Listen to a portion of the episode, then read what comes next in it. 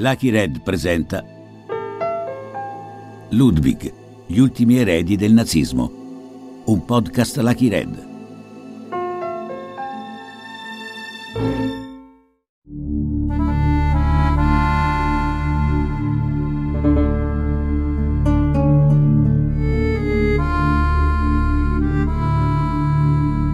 Il nord-est è terra di banditi famosi. Il primo di cui le cronache conservano memoria è Adriano Toninato.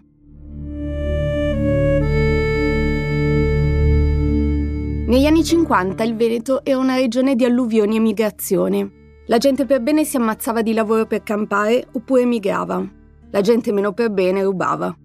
Toninato, il Giuliano della Valpadana, inizia rubando polli e formaggio, ma col tempo raduna intorno a sé altri disperati, fino a formare una banda di circa 50 persone.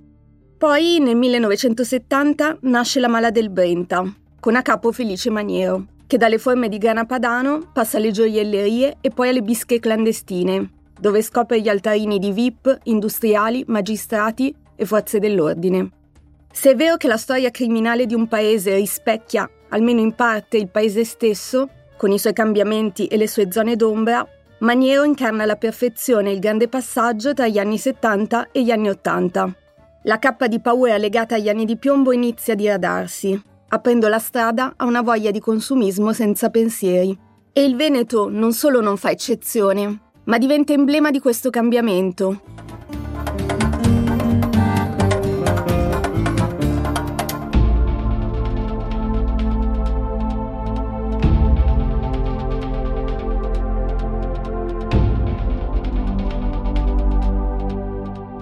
Veneto ci troviamo anche oggi, perché la storia che raccontiamo ha radici molto forti in questa parte di territorio, nonostante le sue incursioni a Trento, a Milano e persino a Monaco di Baviera.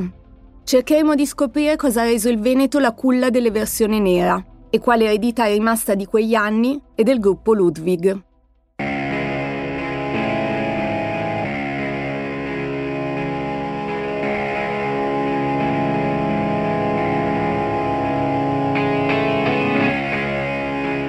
Dal 1977 al 1984 una scia di delitti sconvolge prima il Veneto, poi il nord Italia, fino ad arrivare all'estero. 28 vittime sospettate, una strage a Milano, un attentato in Germania. Un curriculum impressionante, se non unico, per dei serial killer italiani. Ludwig è una serie podcast di Laura Antonella Carli e Nicola Tabarelli. Per comporre e ricomporre il mosaico abbiamo attraversato il Veneto rurale, intervistato neristi, trascorso giorni all'Archivio di Stato di Verona, cercato testimoni, passato in rassegna le indagini delle forze dell'ordine, sottoposto i nostri dubbi a giudici in pensione. Abbiamo sempre solo sfiorato i veri protagonisti di questa storia, che sono stati vicinissimi, ma sono rimasti inafferrabili. Ottava puntata. Il filo nero.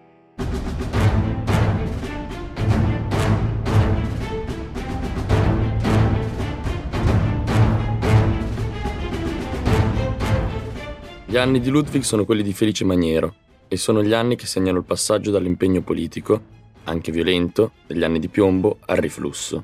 Il riflusso è quell'atteggiamento di disimpegno e recessione nella sfera del privato che sfocerà nell'edonismo degli anni Ottanta e nella sua rincorsa al successo individuale.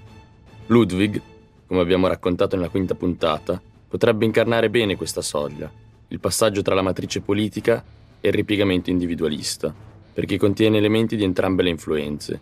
L'ideologia da una parte, ma dall'altra un senso di superiorità e un gusto per l'azione fino a se stessa, non per forza incuneata in un piano politico strategico. Questa è l'opinione dello storico Elia Rosati, autore del saggio Storia di Ordine Nuovo.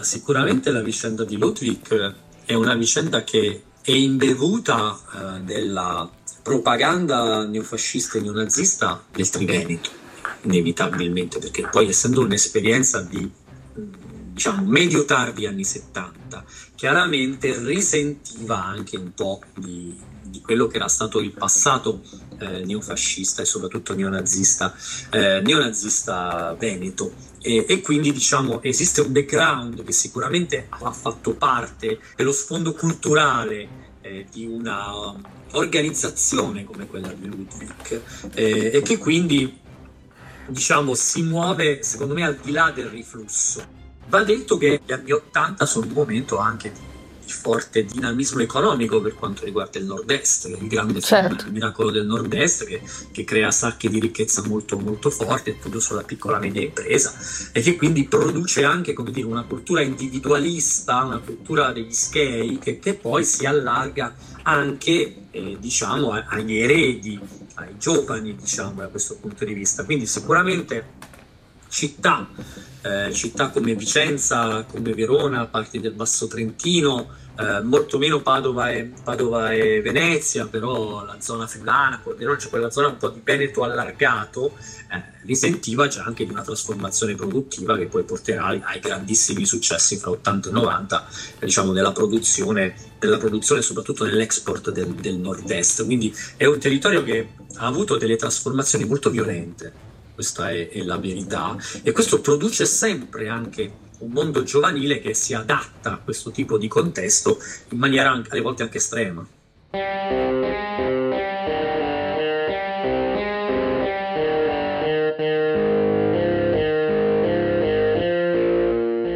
In Veneto, più che in altre zone, questa crescita economica improvvisa crea una frattura tra i padri fondatori di quel benessere e i figli, che si ritrovano eredi di una fortuna che danno già per scontata, perché l'immaginario collettivo nel frattempo è cambiato e ora si alimenta di settimane bianche a cortina e donne impellicciate.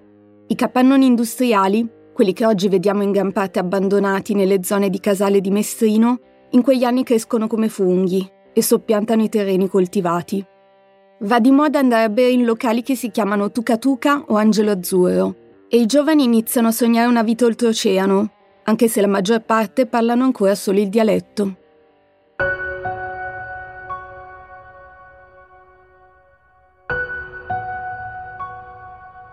Oggi però non ci troviamo nella campagna profonda di Mestrino o di Casale di Scodosia, ma nella periferia residenziale veronese, che nella campagna sfuma pian piano, con il verde ordinato delle villette a schiera che si fa man mano più fitto e selvaggio. Siamo qui a intervistare un poliziotto ormai in pensione, che queste trasformazioni le ha viste con i suoi occhi.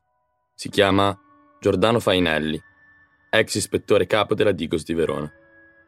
Non si può dire tutta la verità perché certo. io credo che sia divisa anche lì tra quelli che loro dicono che erano i servizi segreti deviati, mm-hmm. che non erano i servizi segreti deviati, ma erano i servizi segreti e la Polizia di Stato, che invece era un'altra entità, però c'era sempre... Um, cioè io sono convinto di una cosa, che tante volte noi correvamo dietro a chi metteva le bombe ed erano i colleghi. Ecco, quindi... Però, però, bisognava all'epoca. Fainelli ha lavorato nella polizia politica per molti anni, prima a Milano e poi a Verona, sempre addetto all'antiterrorismo. Ha assistito in prima persona a momenti che hanno segnato la storia del nostro paese e ad altri ha avuto accesso per vie traverse, grazie al proprio ruolo nelle istituzioni. Ci accoglie nella taverna della sua villetta, con le pareti tappezzate dagli encomi ricevuti durante la sua lunga carriera.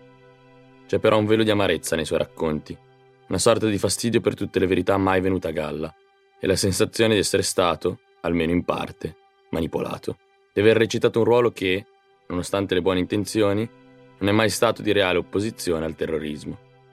Quando nel 1975 è stato trasferito da Milano a Verona, Giordano Fainelli, tra le altre cose, si è occupato assiduamente del caso Ludwig. Conserva ancora il suo faldone, con tutto il materiale dell'inchiesta, e appena gli chiediamo di raccontarci come è approdato a quell'indagine, ci tiene subito a chiarire il suo punto di vista allargando il discorso dai due condannati, Abel e Furlan, al più vasto ambiente veronese. È chiaro che per lui si tratta di un caso chiuso solo a metà. Quindi io sono arrivato a Verona ecco nel 75, fine 75, inizio 76, già con l'incarico di antiterrorismo, per cui all'epoca c'erano varie bande armate. Una delle bande armate era la nostra, che combatteva il terrorismo un po' con i suoi mezzi. Se noi vediamo quando ho preso in mano il fascicolo de, di Ludwig, c'era uno stretto contatto tra il gruppo Ludwig, che non erano sicuramente i due, cioè erano anche i due, ma non sicuramente i due, soli, e, un, e gli eredi di Ordine Nuovo. A Verona, occupandomi della destra veronese, avevo raccolto degli elementi che mi portavano a giudicare un gruppo abbastanza consistente di ordine nuovo, più che consistente numericamente, però molto ben armato e operativo. Tirando fuori le carte abbiamo trovato che erano di difficile controllo perché si spostavano nelle varie città andando a dormire nelle sedi della Nanda Marga. Quindi a Verona in pratica la comandavano loro. La sede di Verona, che era un palazzo abbastanza, c'erano dentro tutti ex ordinovisti e abbastanza esaltati, però non è che perpetravano azioni clamorose, si occupavano anche e soprattutto di rapine per finanziare il movimento.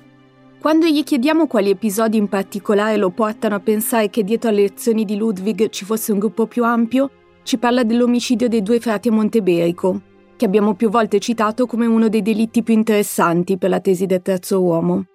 Secondo Fainelli la scelta di addossare tutti i delitti ai soli Abel e Furlan è stata dettata da ragioni pratiche.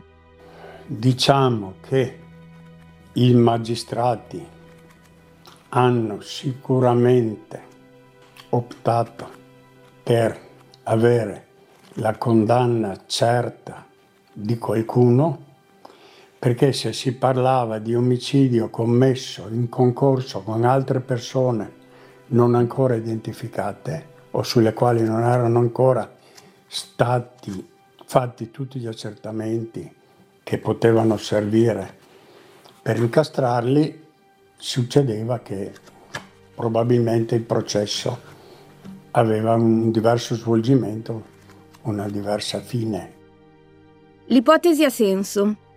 Per gli inquirenti due colpevoli certi erano meglio di un gruppo incerto dalla curiosa matrice esoterico-politica. E per Fainelli anche Ludwig rientra in una di quelle vicende su cui non ha potuto fare pienamente luce. All'inizio del nostro racconto, nella prima puntata, abbiamo lasciato Wolfgang Haber in coma irreversibile e Marco Furlan che viene ricevuto dal Papa con telepace. Un'immagine che è utile per capire come le cose, per i due ex amici, siano andate in modo molto diverso. Qui Giordano Fainelli si riferisce a Marco Furlan. Perché non mi interessava a nessuno di fare tanta pubblicità, primo perché il papà era un luminare qua a Verona, quindi certo. aveva, godeva della stima, eh? la mamma oltretutto facoltosa, eccetera. Lui siamo andati a trovarlo in carcere a Opera, tranquillo, stava bene anche lì, anche perché anche in galera forse con, con i soldi si compra un po' tutto. Quindi ecco, ci sono delle cose che interessavano e poi non interessavano più. Anche tutta l'indagine della Nanda Marga che aveva interessato, partendo da Verona, non so, quasi tutte le questure d'Italia, e a un certo momento sono arrivati ordini dall'alto, occupati di altre cose e allora si devi mollare.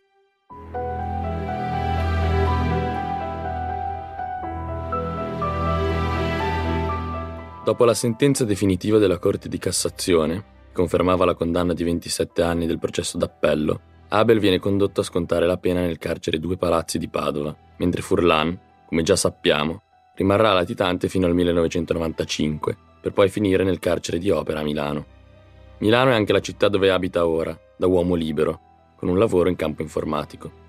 Nonostante la fuga, che non influisce sulla buona condotta, beneficerà di condoni e raccomandazioni, tra cui la buona parola spesa in suo favore proprio da padre Todeschini di Telepace, lo stesso che anni dopo lo accompagnerà in udienza dal Papa.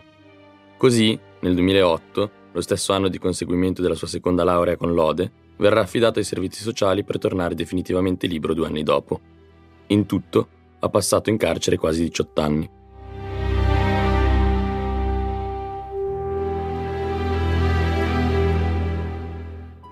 Durante il periodo di detenzione, e a maggior ragione dopo, non ha rilasciato che poche dichiarazioni, mantenendo sempre con la stampa un atteggiamento molto reticente, come conferma Giampaolo Chavan, cronista dell'Arena di Verona e amico di vecchia data di una delle sorelle di Furlan. L'ha incontrato nel 2010 quando, davanti ai giudici del Tribunale di Sorveglianza di Milano, ha dovuto discutere la sua istanza di scarcerazione. Ho dovuto inseguirlo dal settimo piano del Tribunale di Milano, fino giù dove poi preso un taxi per chiedergli delle cose. Sono, sono riuscito a strappargli solo poche, poche frasi, nelle quali lui, per esempio, diceva che eh, Abel era una persona corretta. E non sono riuscito a chiedergli quanto lui fosse colpevole o, o meno di quei fatti perché eh, non, non, non, non, ha risposto, diciamo. E, e, poi appunto ha raggiunto il piano terra, è salito su un taxi non sono più riuscito a parlargli. Credo che sia stata una delle pochissime volte lui, lui è, è apparso pubblicamente insomma, e ha risposto alle domande.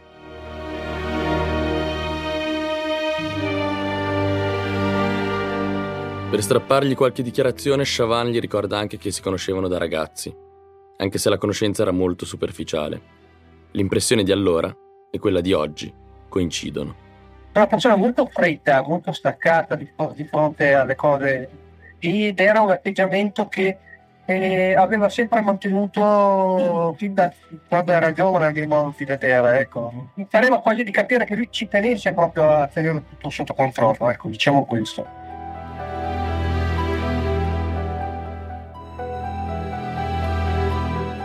Abel invece sconterà la sua pena con periodici intervalli in ospedale psichiatrico. Giudicato ancora socialmente pericoloso, ottiene la libertà con molta fatica. Nel 2009 la misura detentiva residua a suo carico viene commutata in arresti domiciliari, da scontare nella casa di famiglia. Scaduto il termine, segue un periodo di libertà vigilata con obbligo di firma, che si protrae fino a novembre 2016. In carcere ha passato in tutto 23 anni, senza contare i domiciliari e la libertà vigilata. L'ex ispettore capo Giordano Fainelli ha avuto modo di andarlo a trovare in carcere. Diciamo che da contatti precedenti con poliziotti tedeschi venuti a Verona mi avevano detto guarda che il punto debole di Abel è la nonna. Allora sono andato a trovarlo, dico ma dopo parliamo del più, del meno. Dico, ma dopo tanti anni non vorresti rivedere la nonna perché sai che tu starai in galera? Eh?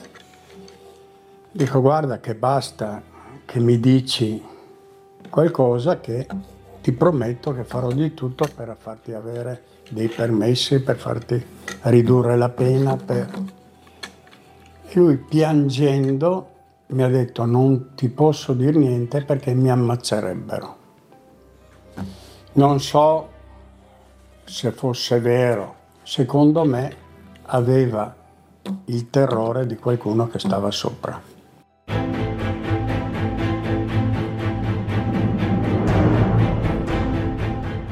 In carcere le spie non piacciono a nessuno, ma secondo Fainelli la paura di Abel non era generico timore nei confronti di altri detenuti, ma la consapevolezza che parlando avrebbe chiamato a sé ritorsioni da parte di persone, anche importanti, che si trovano tuttora in libertà. Naturalmente è solo un'impressione, ma segniamoci anche questo particolare, come abbiamo fatto con tutti gli elementi di questo caso che ci sono sembrati poco chiari. Quanto alla vita in carcere, c'è un aspetto che disturba Abel sopra ogni altro. Ce ne parla ancora Giampaolo Chavan. 14 anni fa è andato a trovarlo a casa sua, nella tenuta di famiglia in Valpolicella. Era eh, eh, diverso da, da, Marco Purlano, come l'ho visto io. Marco Purlano era in giacca e cravatta il giorno in cui eh, era, l'ho visto a Palazzo di Giustizia a Milano, mentre lui era un po' più trasandato, era presentato con tuta, con una, eh, una giacca rossa, eh, scarpa da ginnastica, ecco, diciamo che aveva un, uno stile un po' diverso rispetto a Marco Purlano.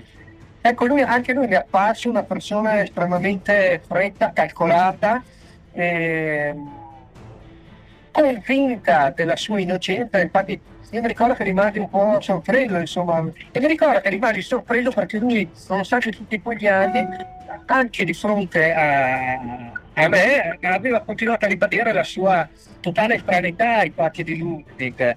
Un'altra cosa che mi sorprese molto è che lui disse ma la cosa che mi dava più fastidio in carcere erano i rumori, tanto che poi ricoverato perché mi, mi provocavano una sorta di, di, nevrosi, insomma. Faceva riferimento ai rumori delle chiavi che aprivano e chiudevano le porte, le porte che sbattevano, no?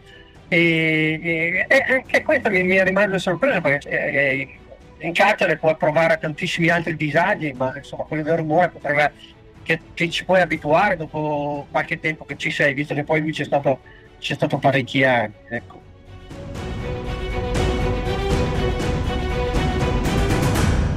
Un importante elemento a favore di chi crede che Ludwig si esaurisse nel duo Abel-Furlan è il fatto che, dopo il loro arresto, la scia di delitti si sia interrotta. È un fatto. Eppure qualche strascico delle loro gesta sembra aver messo radici nella mentalità di alcuni veronesi, e non solo. Qualche anno fa, su un vecchio forum di politica, era comparso un thread che partiva dalla notizia della seconda laurea di Marco Furlan. Si commentava con generici complimenti o più eloquenti onore a Ludwig. Non tutti però avevano ben chiaro chi fosse questo Furlan. Un utente lo descrive così: Dottore ingegner Furlan, fiero abitante di Verona Nord, studente del liceo scientifico Fra Castoro in Valdonega, non povero. Qualcun altro risponde: se quello che penso io, è un serial killer. Giustizieri, lo corregge un altro ancora, ovvero coloro che si adoperano per ottenere giustizia con la G maiuscola. Un paio di utenti concludono così: Non c'è niente da fare. Se non siete veronesi non capite.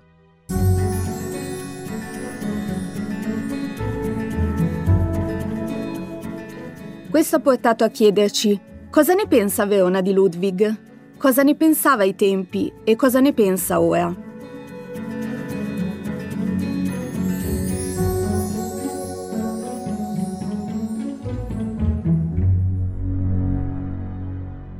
Torniamo alla notte tra il 15 e il 16 marzo 1984.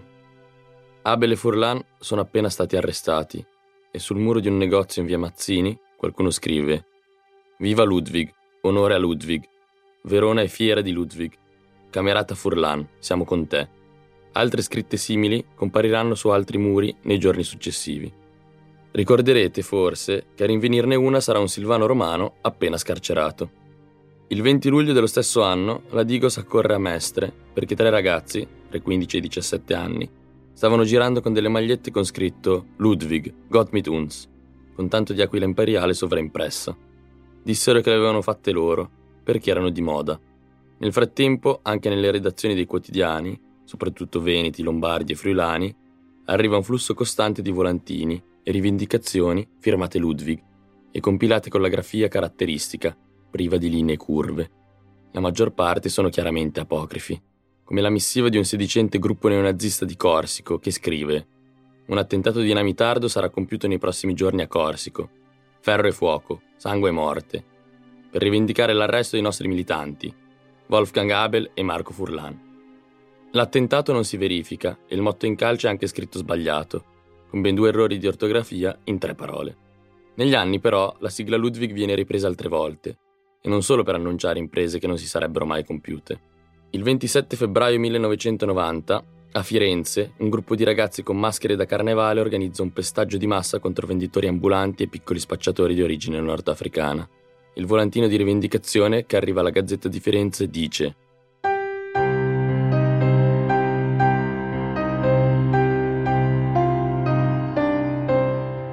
La nostra fede è nazismo. La nostra democrazia è sterminio. La nostra giustizia è morte. Firenze ha un male e noi siamo la sua cura. Rivendichiamo il raid punitivo del 27 febbraio contro gli immigrati extracomunitari. Questo è solo l'inizio. L'erba cattiva bisogna estirparla subito, prima che contagi quella buona. Gott mit uns. Ludwig.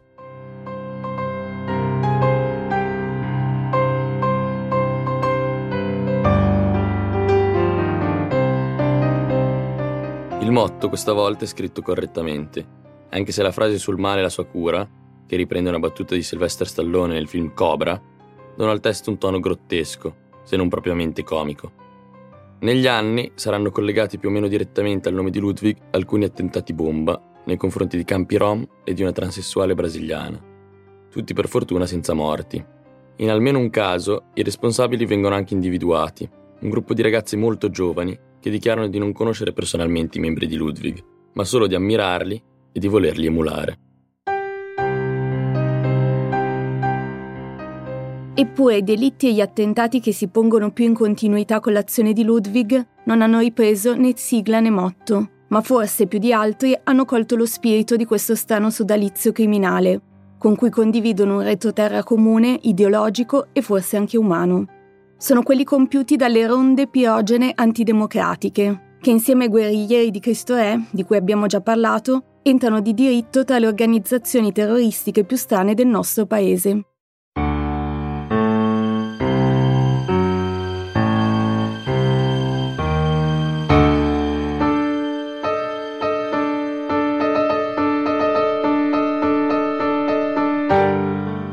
Volta ci troviamo a Bologna. Torniamo indietro al novembre 1977, lo stesso anno del primo delitto di Ludwig, l'uccisione del rom Guerino Spinelli. Il protagonista è Marco Toffaloni, il compagno di liceo di Abele Furlan, indiziato per la strage di Brescia e membro di Ananda Marga. Un giorno Toffaloni perde un borsello in giro per Bologna.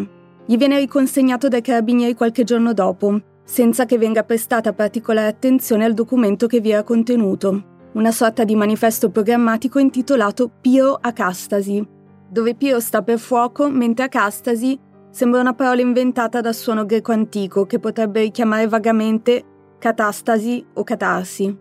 Il misterioso volantino non solo rivendicava alcuni attentati incendiari, per fortuna senza vittime, compiuti in quel periodo tra Verona e Bologna, ma indicava anche chiaramente quattro obiettivi programmatici.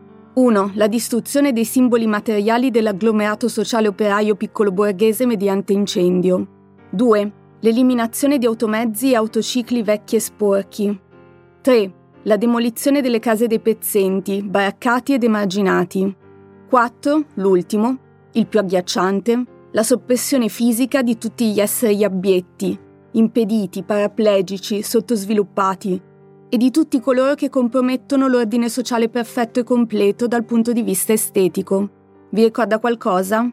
C'è da aggiungere che il logo del volantino è un'aquila con una svastica. Non solo, ricordate che la maggior parte delle rivendicazioni di Ludwig erano state spedite proprio da Bologna?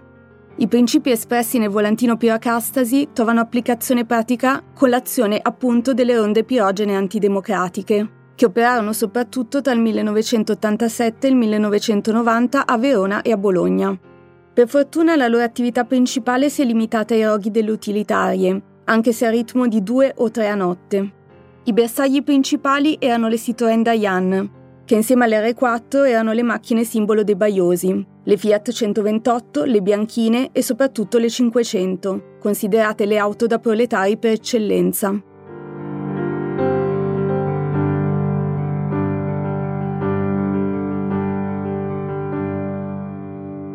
Per il giudice bolognese Leonardo Grassi, che indagò proprio sulla vicenda delle ronde pirogene, le menti principali dell'operazione sono due veronesi, Marco Toffaloni, il proprietario del volantino, e l'insegnante di matematica Curzio Vivarelli, camerata e discepolo di Ananda Marga.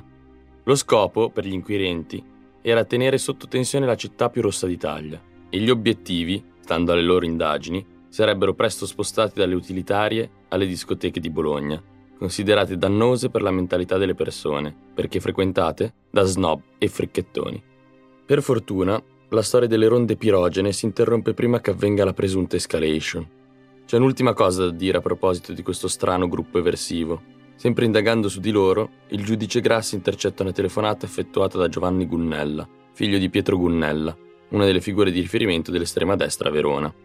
Parlando con un amico, Gunnella figlio, gli confida un sospetto. Curzio, amico di Furlane e Abel, è il terzo uomo di Ludwig. Il tutto è riportato chiaramente nella sentenza di rinvio a giudizio contro i presunti membri delle ronde pirogene, firmata dal giudice Grassi il 2 aprile 1990.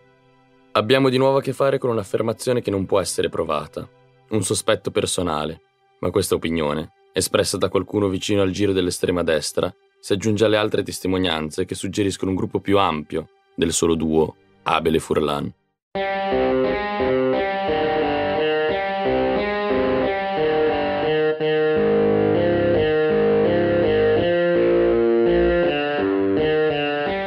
Gli strani obiettivi delle onde pirogene, che si accanivano contro le proprietà delle persone considerate genericamente povere, aprono la strada a un altro ragionamento, quello cioè sulla scelta delle vittime di Ludwig, un campionario molto vario e inusuale per dei serial killer, ma ancora di più per un gruppo con matrice politica.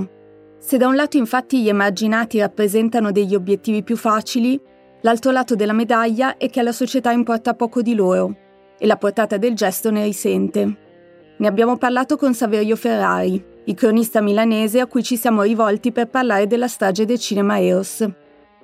Si muoveva anche su altri piani, eh, costruendo delle articolazioni che servivano a creare eh, apprensione, un tipo di terrore diverso nei cittadini eh, e non c'era solo Ludwig, eh, ne, ne, negli anni 80 alla fine comparve a Bologna un'organizzazione, le ronde pirogene antidemocratiche e si scoprirà successivamente che alcuni di Ludwig appartenevano alle ronde pirogene antidemocratiche che colpivano come se fossero dei teppisti perché furono qualificati in questo modo le cilindrate dei proletari, colpivano le, eh, gli ingressi delle abitazioni di alcuni personaggi politici della città di Verona, incendiavano i cassanetti della spazzatura, e cioè creavano un disordine in buona sostanza.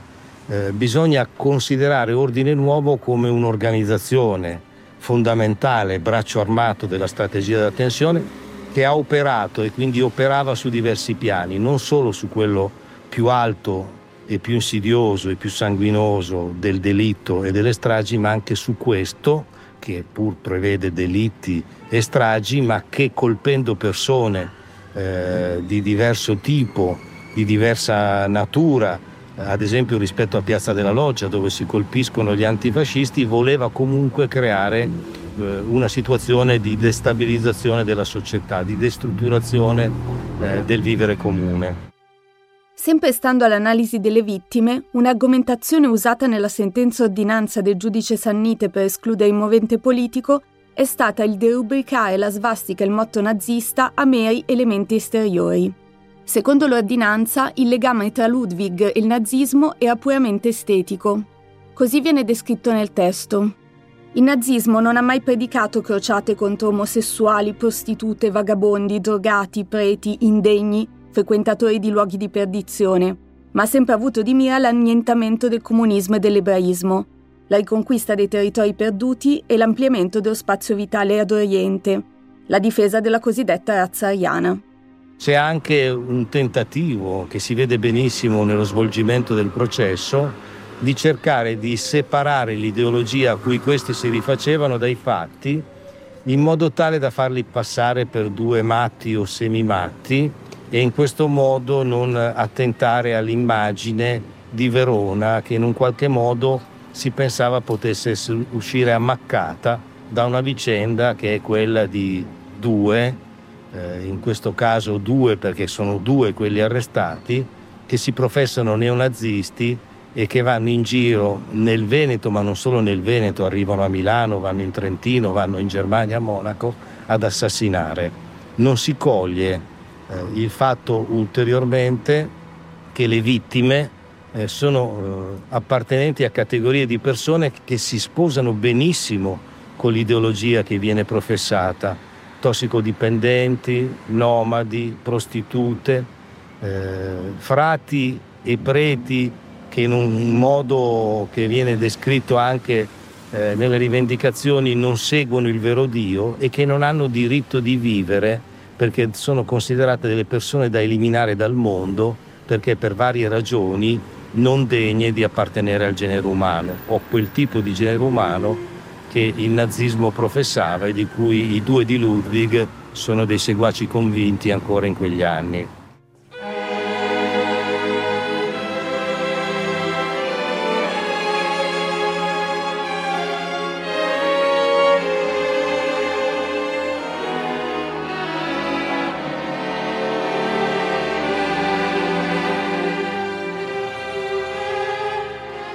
Oggi infatti è ampiamente documentato e condiviso che anche omosessuali, nomadi, sinti, rom e disabili sono stati vittime dell'olocausto. Ma lasciamo l'ideologia nazista per parlare di un aspetto del contesto veneto che non abbiamo ancora approfondito. Come l'Emilia è stata a lungo la regione rossa per eccellenza, il Veneto era quella bianca, dove la democrazia cristiana vinceva a mani basse. Il motto Gott mit uns, Dio è con noi, parla chiaro. In questa storia l'elemento religioso non può essere trascurato. Sia che si pensi a Ludwig come un duo omicida, che tra le sue vittime ha scelto tre religiosi accusati di tradire il vero Dio, sia che lo si veda come un gruppo setta, con ispirazioni esoteriche tratte dal nazismo magico. A prescindere da chi e da quanti siano i membri coinvolti, analizzando unicamente i gesti compiuti e le rispettive rivendicazioni, lo scrittore Valerio Evangelisti, da poco scomparso, scriveva che per capire Ludwig bisognava rifarsi al filosofo Ludwig Klages, da cui il gruppo potrebbe addirittura aver preso il nome. La sua teoria principale è espressa nel saggio Lo spirito avversario dell'anima, e in poche parole dice che lo spirito, da intendersi come ragione, si è sempre messo di traverso tra l'anima e il corpo, impedendone l'incontro. La colpa è del pensiero giudaico-cristiano, con i suoi inutili e ipocriti precetti moralistici, che frenano la nascita del vero Dio, che si crea all'interno dell'individuo dalle nozioni di gerarchia e di ordine, concetti sublimi che una società multirazziale disordinata può solo mettere in pericolo. Ecco, più di tante altre speculazioni che sono state scomodate per dare una lettura delle azioni di Ludwig, questo tipo di filosofia sembra molto calzante, anche perché tira in ballo una divinità che non è solo cristiana, ma anche pagana, e a tratti sembra richiamare la religiosità orientale, ma soprattutto è in aperta polemica con il cattolicesimo moralista e assistenzialista. In quest'ottica, l'accanimento di Ludwig nei confronti dei religiosi assume più senso.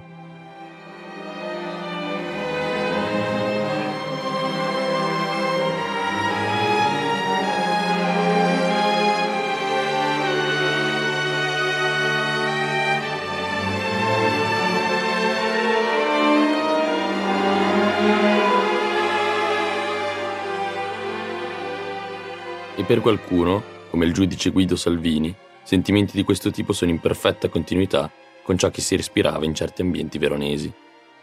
L'ambiente veronese vede una fortissima presenza di militanti di ordine nuovo, i quali coltivano, oltre alle attività eversive e stragiste vere e proprie, sicuramente hanno compartecipato alle, a episodi come Piazza Fontana, Brescia e altri attentati eh, nei, in quegli anni, eh, coltivano un particolare tipo di cultura, no? che è eh, permeata da elementi magici, esoterici, un forte senso della, della gerarchia, dell'onore e che diventa anche un'idea di uomini superiori che devono purificare il mondo circostante eh, dai sottouomini, da quelli che non hanno diritto di, di, di, di stare, di vivere. C'è questa cultura di base ci sono componenti esoteriche molto forti, comunque che si rifanno al nazismo magico, che è una corrente che era stata la base della fondazione del Partito Nazionale Socialista. Ci sono proprio degli intellettuali che coltivano i militanti di ordine nuovo su questo tipo di, di percorso. C'è l'idea del paganesimo o di un cristianesimo eh, assolutamente antimodernista che vede nei preti, nei frati, nella Chiesa di oggi qualcosa che è compassionevole verso i deboli e quindi è anch'essa un nemico, mentre la loro idea di cristianesimo è un cristianesimo assolutamente antimoderno, gerarchico, medievale, che è tutt'altro da quello che conosciamo in questi anni. Quindi c'è un brodo di cultura. Sicuramente l'aspetto religioso ha contribuito a creare nel Veneto una roccaforte della destra, anche estrema, ma non è il solo fattore e forse nemmeno il più importante. Abbiamo quindi chiesto al giudice Salvini di spiegarci qual è secondo lui la peculiarità del Veneto e della sua area circostante. Perché nel nord-est sono proliferati così tanti gruppi neofascisti, neonazisti negli anni 70-80? Io partirei eh, proprio dalla seconda guerra mondiale, nel senso che eh, non dimentichiamo che Verona è stata eh, la vera sede della Repubblica Sociale, eh, dove vi erano i ministeri, vi erano i comandi militari più importanti e questa eh, tradizione è proseguita negli anni con un forte radicamento di queste aree, anche perché Verona e tutto il nord-est erano, sono le regioni che erano ai confini dell'Europa occidentale erano quindi in funzione antipatto di Varsavia, eh, Verona, Vicenza e le altre zone intorno, le, eh, i luoghi dove c'erano le più importanti basi americane e basi NATO, eh, in funzione eh, di contrastare eh, il presupposto rischio di un'invasione delle forze del patto di Varsavia nella pianura padana, che era lo scenario che si temeva nei primi anni della, del dopoguerra, dove, ripeto, le forze fasciste erano fortissime perché Verona storicamente era diciamo, la vera capitale della Repubblica Sociale. Ovviamente queste circostanze hanno influito nei decenni successivi. Pensiamo a Piazza Fontana, l'alveo è sicuramente Padova, ma anche con addentellati veronesi e eh, sfruttando la grossa presenza dell'ala più radicale dell'estremismo di destra che erano le cellule di ordine nuovo. Tra l'altro alcuni dei cui militanti erano anche ex repubblichini, quindi con una tradizione che veniva da lontano, e alcuni avevano proprio militato nelle reparti della Repubblica Sociale e avevano tuttora forti collegamenti con il mondo militare. Quindi abbiamo da Piazza Fontana in poi, diciamo per tutti gli anni 60-70, la presenza di elementi di ordine nuovo nel Veneto, si rapportavano costantemente con ufficiali delle basi americane, in particolare a Verona e a Vicenza, per riferire in merito alla loro attività e ricevere indicazioni e consigli. Qualcosa che rimane in qualche modo un lascito di queste realtà eh, può essere anche Ludwig.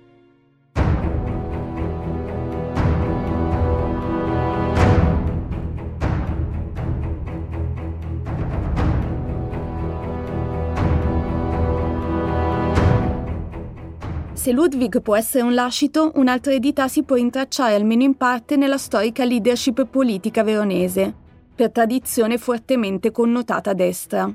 Dice lo storico Elia Rosati. Quelle sono state anche delle esperienze che poi hanno costruito in seguito una classe dirigente in particolare per la destra, cioè teniamo presente che l'estremismo nero era in forti contatti o in fenomeni di doppia testa con il movimento sociale italiano che poi ha prodotto anche i quadri amministrativi di Alleanza Nazionale. Poi per quanto riguarda il Veneto, molti famosi sindaci sceriffi, è sicuramente una zona dove è nata la Lega come Liga Veneta, primo embrione che poi si lega a quella lombarda, è una zona dove esistono anche, una zona bianca dove esistono anche fenomeni di tradizionalismo cattolico che si andavano a integrare in tutto questo e dove esistono anche gruppi, gruppi neonazisti che sono, sono forti, o a partire per esempio da uno dei primi gruppi nazischini che è il Veneto Fronte Skinhead, eh, certo. che è in attività interrotta diciamo dagli anni Ottanta esistevano delle combattive sezioni per esempio di, di Forza Nuova a Padova, ovviamente eh, Verona, Vicenza, così come diciamo, un estremismo nero più, più ampio, tuttora diciamo, ogni città della provincia del Triveneto ha una sede di Casa Pound, eh, quindi c'è una tradizione neofascista anche in Veneto. Eh, sicuramente la città però nera per eccellenza dove queste cose sono, si sono saldate è Verona. Eh, Verona in tuttora è la centrale diciamo, dell'estremismo nero del, del Triveneto.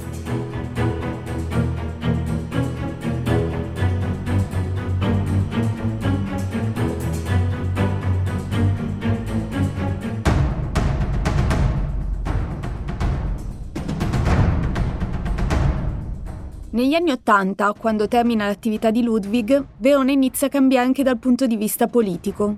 Oltre alla destra istituzionale, inizia a crearsi una storia parallela, ma tratti intrecciata, che ruota tutta intorno alla curva dell'Ellas, la curva più nera d'Italia. E mentre la tifoseria dell'Ellas si trasforma, Forza Nuova estende sempre di più la sua influenza nei bar e nei luoghi aggregativi della città finché la notte tra il 30 aprile e il 1 maggio 2008, in pieno centro, cinque militanti di Forza Nuova aggrediscono e uccidono Nicola Tommasoli, che non faceva nemmeno parte degli ambienti politici della sinistra antifascista, semplicemente aveva i capelli lunghi e non era fascista.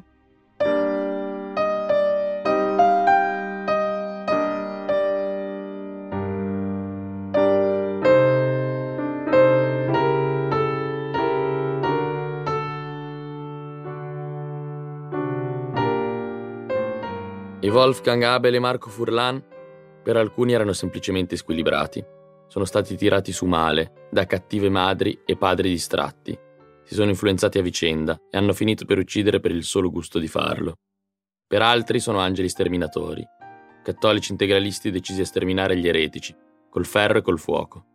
Per altri ancora, come per il giudice Guido Salvini, sono solo le costole più recenti di un'organizzazione più ampia, che prende vita dal brodo di coltura della destra eversiva dell'epoca.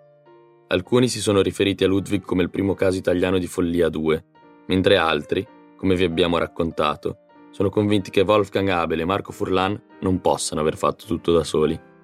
Una cosa è certa, nella storia criminale italiana, ma anche estera, il caso Ludwig è un'anomalia, perché unisce i tratti tipici dei serial killer, delle sette e addirittura delle organizzazioni terroristiche. Quando io e Nicolò eravamo a Verona per lavorare questa inchiesta, il giornalista Giampaolo Chavan ci ha fatto da guida e ci ha accompagnato per una passeggiata serale verso la torretta di San Giorgio, ricordate? Lo spazio, come raccontavamo qualche puntata fa, è rimasto uguale ad allora, tranne per l'accesso bloccato. Non c'è nessuna targa a ricordare Luca Martinotti. Non lontano però una targa commemorativa c'è. È quella dedicata a Nicola Tommasoli, il ragazzo che abbiamo citato poco fa, ucciso nel 2008 da cinque militanti di Forza Nuova.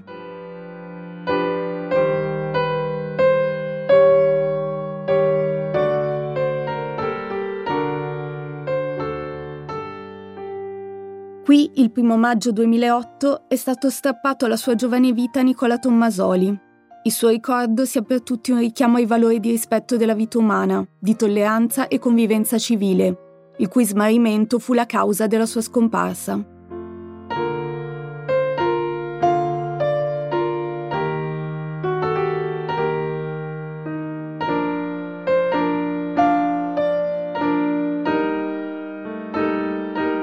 È difficile capire quanto episodi come questo abbiano in comune col caso Ludwig e quanto di quell'ideologia oggi sopravviva ancora. Nella... Ascolta tutte le puntate della serie in esclusiva su Amazon Music. A testa però risuonano le parole di Ludwig Klages. Il tempo prepara l'ingresso in scena di una nuova generazione.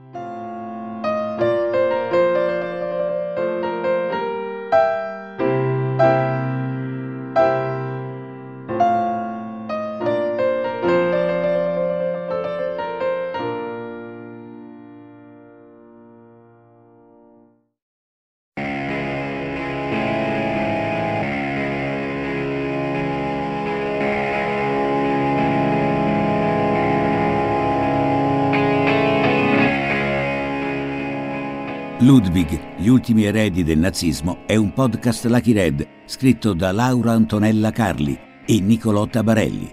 Supervisione artistica Edoardo Maspero. Editing, sound design e musiche originali Alessandro Molinari. Effetti sonori Matteo Bendinelli. Fonico di mix Filippo Barracco. Voci di Laura Antonella Carli, Nicolotta Barelli, Eva Padoan, Anna Cugini, Umberto Baldissarri, Materiale Tech Rai su licenza di Raicom SPA.